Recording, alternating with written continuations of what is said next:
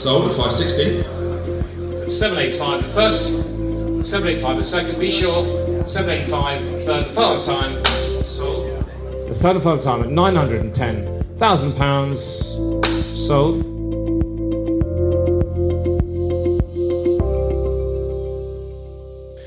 Great. So, welcome to this edition of the Allsop Prop Chat. My name is George Walker, partner auctioneer at Allsop's. Been there far too long. In the commercial auction team, we sell income producing assets of a commercial nature. I'm joined today by my partner Richard Adamson from the residential team. Thanks, George. So, yeah, Richard Adamson. I'm a partner and also an auctioneer, but on the residential side of the business, I've been here over 22 years. So, man and boy. In the resi sector, it's called residential, but we sell all sorts of weird and wonderful things. So, flats, houses, airspace, Mixed ground use. rents, mixed use, well, yeah, a bit of mixed use, bit of commercial, land, bunk, you know, nuclear bunkers, all sorts. So yes, weird and wonderful things in the residential sector. And really, we're here today because we do a, a very substantial part of the auction market every year 870 million in the last 12 months of sales to chat about today.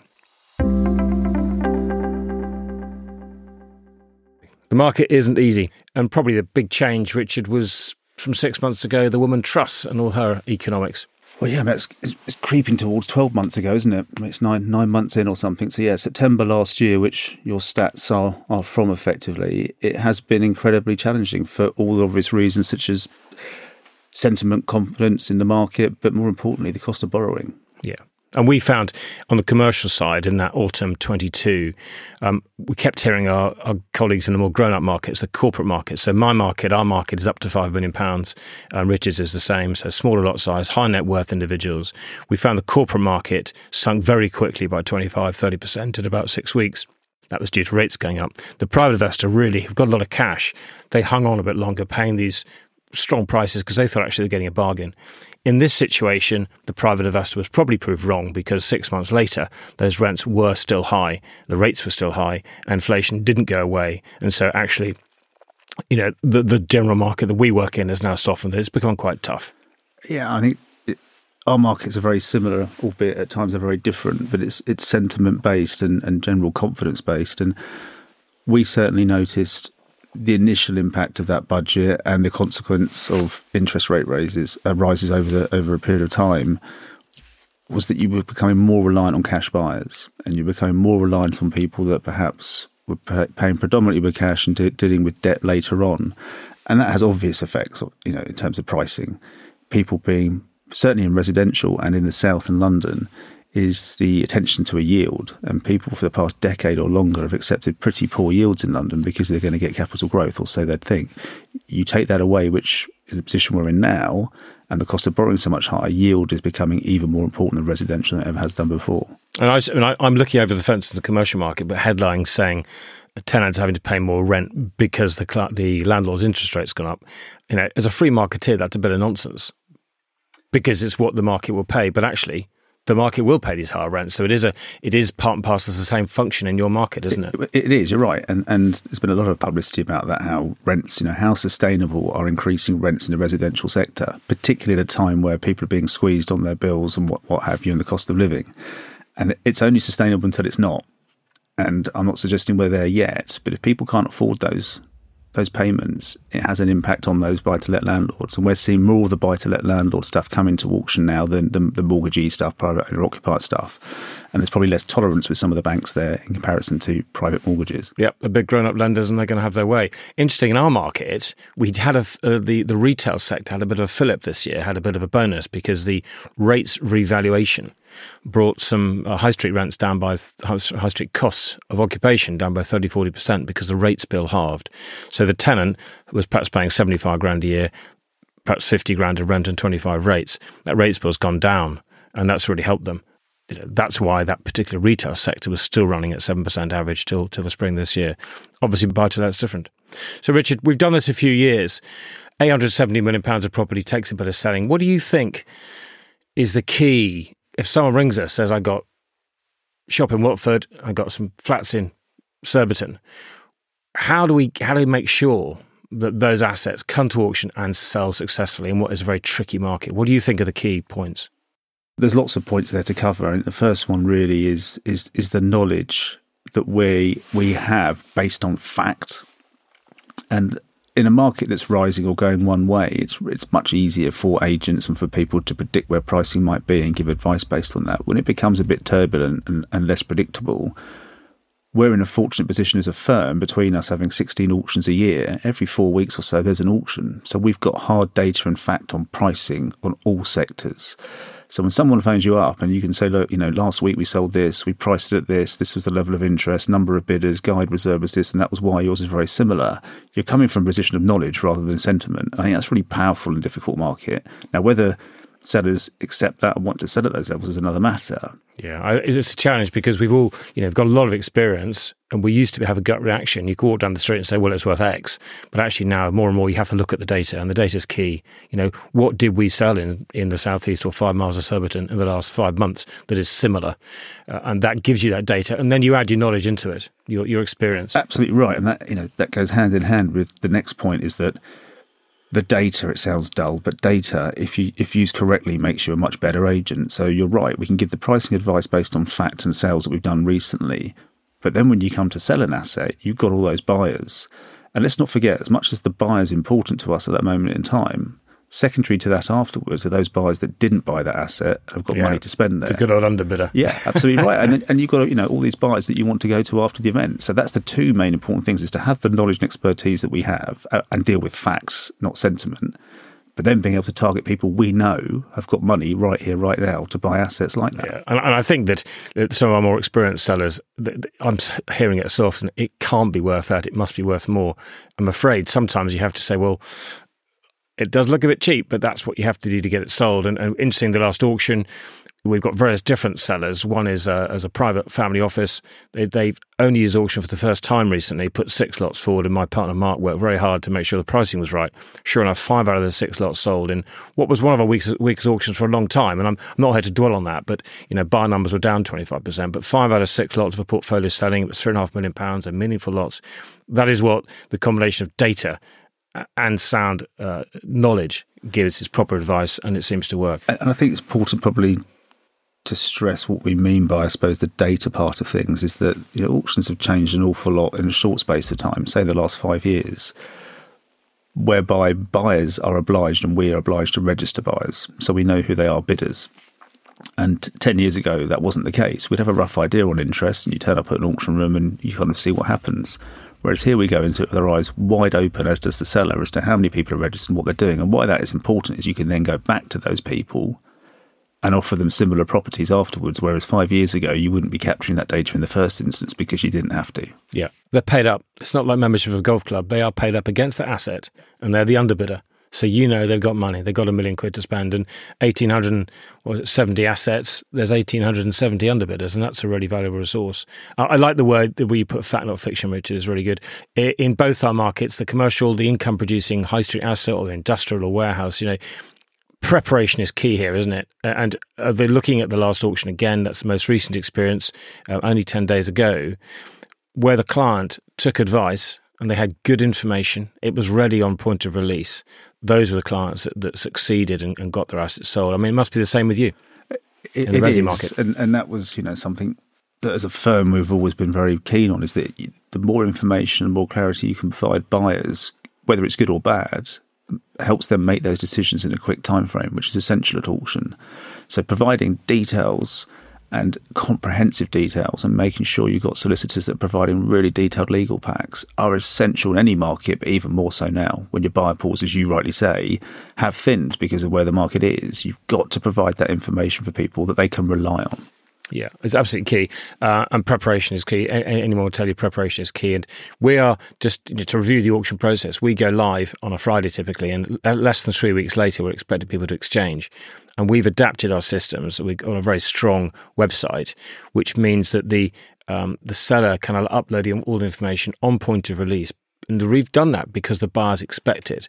They start work on the Friday at six o'clock or seven o'clock, um, if they're allowed to work on a Friday, uh, and they want to get going. We have offers the following Monday on, on some of the lots. Obviously, it varies market to market. Um, so that process, Richard, is is is is rigid. 14, 15 auctions a year. It's two and a half weeks long we tend to sell about 25% of lots before, 25% after, and 50 on the day. Is that with you? Is it a similar thing?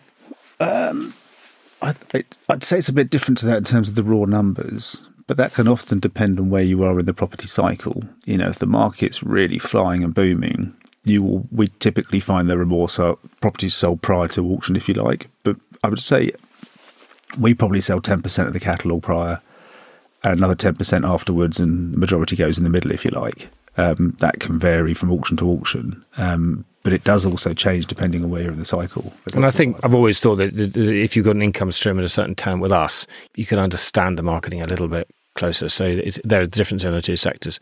Uh, and there's random lots that you get. You're only going to leave it in the auction, aren't you, and just let it fly. Yeah, you are. And, you know, and also there are some, some vendors that, no matter what, won't sell prior. And I think it's probably more something you see more in the residential sector if you're dealing with housing associations, councils, where they just want to be public and best price. And yeah, so would, our client would have a, have a, be a fund and they've got a valuation. Uh, if we think that there's no more comp- competition in the market, they'll, they'll typically accept our advice. Sometimes they won't, which is their privilege, but it tends to work. So getting lots into the auction is about preparation, get the information right, telling the truth, presenting as much as you've got, not hiding anything. Um, how to find the buyers?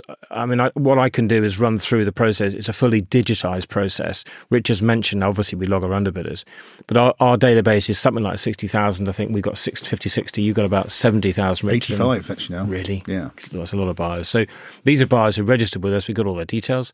And of course, if you're putting out something like 2,000 lots a year, you're drawing in new buyers specifically on those lots. And the other thing that we do, we spend sort of fifteen to twenty thousand pounds on auction on the digital marketing. It's the sort of thing you don't see uh, unless, of course, you're you know looking at in the Audi showroom online or you're looking at Chardonnay because next day you get a, a, whole lot of emails from Majestic on Chardonnay. Well, we use that technology, um, and I say it's quite expensive, but it replaces the hard copy adverts that you've seen because it's a lot more effective. And interestingly, in that three week process of an auction without going into too much detail. We enter into an auction ourselves to buy those spaces. So if we have a, a, a quite of shops in Bromley we had recently, we can buy retail investment in Bromley, we can buy it at an auction and we, we market on the basis. But it's quite a big budget. So that keeps topping up the databases we have between us uh, and keeps those buyers live. It keeps it refreshed every what 14 times a year. It's really, really important. Uh, it's a sort of thing you don't see much anymore as a buyer um, or, or, or, as a seller, but it's um, very important, and that gives us the really the biggest live pool of buyers in the market as far as we're concerned. It's a similar scenario f- for us, um, albeit I suppose our sector is a lot more varied in terms of lot size, location, and property type. You know, a large portion of your property, if not all of it, is income producing investments. Yeah. Um, Whereas ours is, you know, vacant, it's ground rents, it's regulated tenancies, assured tenancies, it's developments, it's roof space, it's former churches, it's former nuclear bunkers, you name it, it's all sorts of things. So it is really varied, which does make it a lot more interesting, exciting, but targeting buyers becomes a little bit more challenging. How many nuclear bunkers have you sold in the last 12 months? Oh, now you put me on the spot. Not the last 12 months, but certainly in a career there's been a handful. But there's all sorts of things in there. But in terms of targeting buyers in the traditional resi sector, so your houses, your flats, your development sites, yeah, the first port of call is is is is the database of buyers that we have. So eighty five thousand people that are active, if you like. But you have to go further than that. So typically use all the portals as well, which you don't get in the commercial sector. They're really important. And and why that's important is, I mean, you touched on it there, George, but but we deal with a lot of new buyers on a regular basis because we also deal with end users, owner occupiers. So it's key that we get into that sector. People are looking in very, very small areas for their home but we're also dealing with the professional sector as well. So that's the beauty of what we're trying to do is you want to get the professional sector competing against end users. And then you got a result. Indeed. We've been doing digital auctions now for three years. It looks like we put everything on the website and disappear for three weeks. I, I really believe that we put more man hours into um, every lot and every every sale we get than we ever have done because we're constantly analysing data and constantly on top of it, chasing underbidders, chasing people who might be interested because the registration process is. I mean, you're dealing with you know probably one-off buyers in your market, and that must take a lot of time and a big support team. It does. It absolutely does. There's a lot of hand holding that goes on there, and that's every single auction. You will have new buyers to the market, and they may return again. You never know, but they may not. So there is an awful. I've got a very big team of people that are there from day dot of, of marketing to pick up the phones, and you know when. Uh, in COVID, for example, you know, we were fielding anywhere between 800 and 1,000 calls a day from the release of the catalogue. Now, don't get me wrong, the buyer pools have died down since those those days, But yes, you have to deal with the general public, hold their hand, explain the process, reassure them, point them in the right direction for their, you know, complete their due diligence, viewings, all that kind of stuff. And, and we sell to a lot of new people, which is which is crucial to our business. Keeps the market going, doesn't yeah. it? That's what makes the market, isn't it? New entrants all the time. Before we finish, I mean, I, what I want to cover now is just a couple of examples, and then we'll we'll stick our necks on a lock and look ahead, which is what's going to be an interesting year. I mean, so some examples, as I said, we have seven auctions, commercial auctions a year. Um, and you know, the last auction, which was a July auction, was quite thin. Bar numbers are twenty five percent down, but it's great to see a couple of good old fashioned high street shops where lots of competition. Uh, I think one of them we had in Iceland in Haywards Heath, a very short lease. So in our market, a longer lease is more valuable theoretically, but we managed to unearth the talent. So Iceland were bidding against the private market and they didn't get it. So that shows you our private market paying better than 7% for an Iceland in the southeast is, is pretty good. Um, I think we touched on getting underbidders and, and our last auction, which is a May auction, we had a really nice lot for a fund in Cheltenham. It was a mint velvet shop, again back on the high street, and the, the local buyers thought, well, this is a it's a it's a ladies' fashion brand. It's Cheltenham on the prom. It's where you want to be. The surveyor in us uh, and our clients said, well, stood away from it a bit in terms of value because it was a turnover rent. So we had a base rent and turnover rent, and that's quite hard to put a figure on the market of you know the world of surveying is not 100% familiar with that, and we all backed off um, instantly. Uh, and the guy price was really got people going. We had three people bidding on that lot, all within 20 miles of the lot, and it went for something like 20% more than we thought it would. It was six and a quarter percent by the time it finished on a turnover rent in Cheltenham, one and a quarter million pounds. I say that example because this time we had another lot in Cheltenham. It, it just proves the point, Richard, that this that lot was one of the quarter million. This was another building in Cheltenham, uh, opposite John Lewis. It was a Costa, uh, short let in a Costa with lots of residential upstairs. Uh, and the same, the one of these underbidders put two million pounds on the table last week, and he now owns a Costa, having tried to buy the mint velvet. So it's an example in the last two auctions where the the underbidders, the local buyers were drawn out, and you know pretty good prices, uh, and also teaching us surveyors a thing about too about the market. When the private buyers want something, they pay what we think is perhaps over the odds, but they're very happy with it who's buying in your market? It's always been a, a, a real good mixture of privates. It's, it's private. We, we used to, to categorize into propcos and private propcos. They're all typically corporate entities, they're company entities with a very short decision making. Flash to bang is their their decision. To so, hold, to hold, to hold. Yeah. yeah, they're buying to hold. So, in your context, end users, they're buying to generate an income stream, possibly add some value, uh, and that is the, the, nature of the buyer. Uh, and about 14%, I think, live within the uh, same county as a building. The rest are just looking deal driven all over the country. And, and and of those buyers, how much how reliant are your buyers in the main on debt, and they raise debt after the event rather than prior to the event? Yeah, ours is very much a cash driven market because in two and a half weeks you can't raise debt typically, although people do. And this is the reason that the, the, the, the yields and the price has gone away. They're buying in cash, they're comparing the returns and building to a cash return, uh, and they will finance part of their portfolio. I think probably the typical portfolio is 25% finance, but it gives the ability for the, the buyer to price, which is our average yields.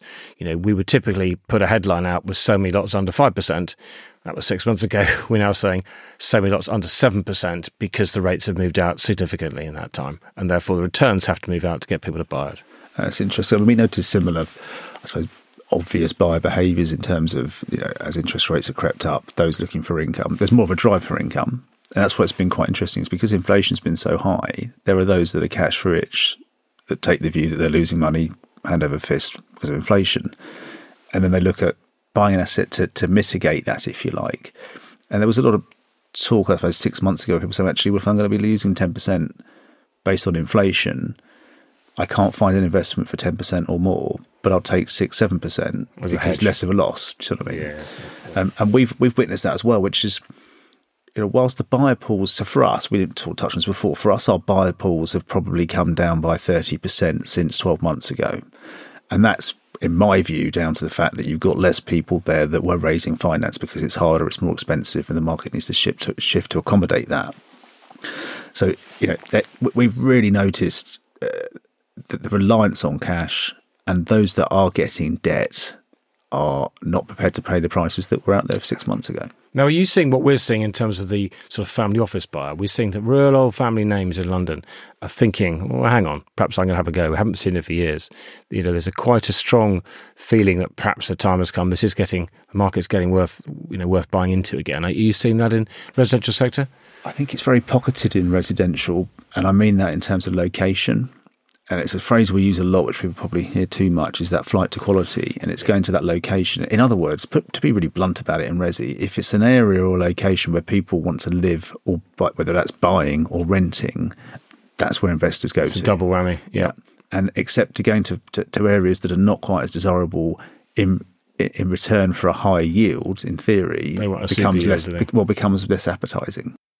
So, looking ahead, Richard, just to wrap things up, I mean, you and I agree there's no point sugarcoating it. It's a tough market. Um, we've proved over the last six months, last 12 months, you know, with the right knowledge, the right presentation, we can find these buyers. Uh, from my perspective, I'm no econ- economist, is the word, isn't it? But inflation looks set to be here for a while. These rates are going up. The headline before we came in, highest mortgage rates for some time. Again, real estate's got to work, in my view, quite a bit harder than cash. So if you can get five and a half, six percent on your cash for 12 months. Real estate pricing has shifted. Will it shift anymore? I don't know. I think it's quite asset specific, but certainly there's been a shift. And so the market will be trading at a different level. Uh, it will do. And, and going back to that sort of debt point there is that we certainly saw when, when a lot of buyers, particularly end users or amateur investors, they were offered rates three months ago at a certain level which aren't sustainable now, being offered now. So there was a little bit of urgency from some buyers to buy in that period to take advantage of those rates. Urgency back in it, it was a bit similar ago. to that, yeah. yeah. Um, but that's as time's gone on, that's fading away and interest rates are going up. So those buyers might not be around quite so much. In terms of what we are seeing in terms of what's popular and what's not, and these are generalizations, is that in times where there's a bit of uncertainty, people are looking for value add opportunities, and you probably find it as well in yep. commercial with you know asset managing assets to improve them. And that's the same in resi. So things where you can increase rents, you can add value through planning or building or development or airspace or whatever it might be, they become more popular because people can spend their time and add their value during a time that's a little bit unstable. And probably don't have to do it immediately. Yeah, so our, our, our, buyers love a bit of long term, so I call it the ground rent effect. If you actually, right, I will get consent for that, but I won't do it now. So I can, uh, it adds value to it, doesn't it? But it's the same in resi, exactly that. You know, can, you know, there's a market for everything at the moment, but it's challenging. Can selling, selling a site with consent in place is arguably more challenging than something that hasn't at the moment because the next step to do it is to start building. Start building it. You've got to take so on the. If you've got a site without planning, that you're going to get planning. You're going to get buyers that expertise is in planning and dealing with that, which takes time. So they could perhaps they'll spend their time doing that during a challenging market where prices are volatile and come out the other side in a better market. Yeah, so give it that eighteen months, two yeah. years needed. Yeah. yeah, yeah, okay. So it's it's it's not easy. Um, yeah, there are some good signs. You know, employment is holding at sort of unemployment's holding just under four percent. That's got to be solid. Um, the, the, government hasn't got many tools left. They've got the the sledgehammer of a general election coming up. Uh, I can't believe they're going to do much. Um, we're just going to hold it together. Uh, and interesting, what we are seeing, that's probably the only driver for sales for us at the moment, is people are worried about the change of tax rates. And so capital gains, everyone is saying that might be on the hit list for Starmer's crowd because we think they're going to come in. So there are people are selling to get ahead of that. But it's, it's hard to see what the government could do. It's just a matter of time to let things settle to a new level. As inflation does come down, which everyone says it will, those rates will follow as well. Things will be a bit easier. I completely agree. I think, you know, we've had auctions, unfortunately, that have landed on the day the Bank of England have increased their rates. that was your last one, wasn't it? it well, the last three or four have been like that. But, but I have to say, I mean, people know where it's going anyway. It gets leaked pretty early on. But but that's really key to our market, even with cash buyers, is when they've got an idea of where it's going to stop the interest rate rises, and there can be more clarity on fixed rates for two, three, five, seven years, whatever they are. And it's probably the same in your sector. That's really the problem. It's the uncertainty. If they know it's going to top out at six or seven or whatever it might be, and they know that for sure, they can build it into the pricing. The debt levels come down because they, they're not hedging anymore. And that's what we're waiting for in that little period of uncertainty at the moment. And that's not helping things. Once there's a bit more certainty where, wherever it ends up, I think the market will stabilise much quicker. And if anyone out there's got the answer, propchat at allsop.co.uk would be very welcome because we could share it next time. Any ideas uh, also to, uh, to Richard and I are on our website, george.walker at allsop.co.uk, richard.adamson at allsop.uk. Thank you very much for your time. Um, any suggestions welcome. And I think that wraps up this edition of the Allsop Prop Chat.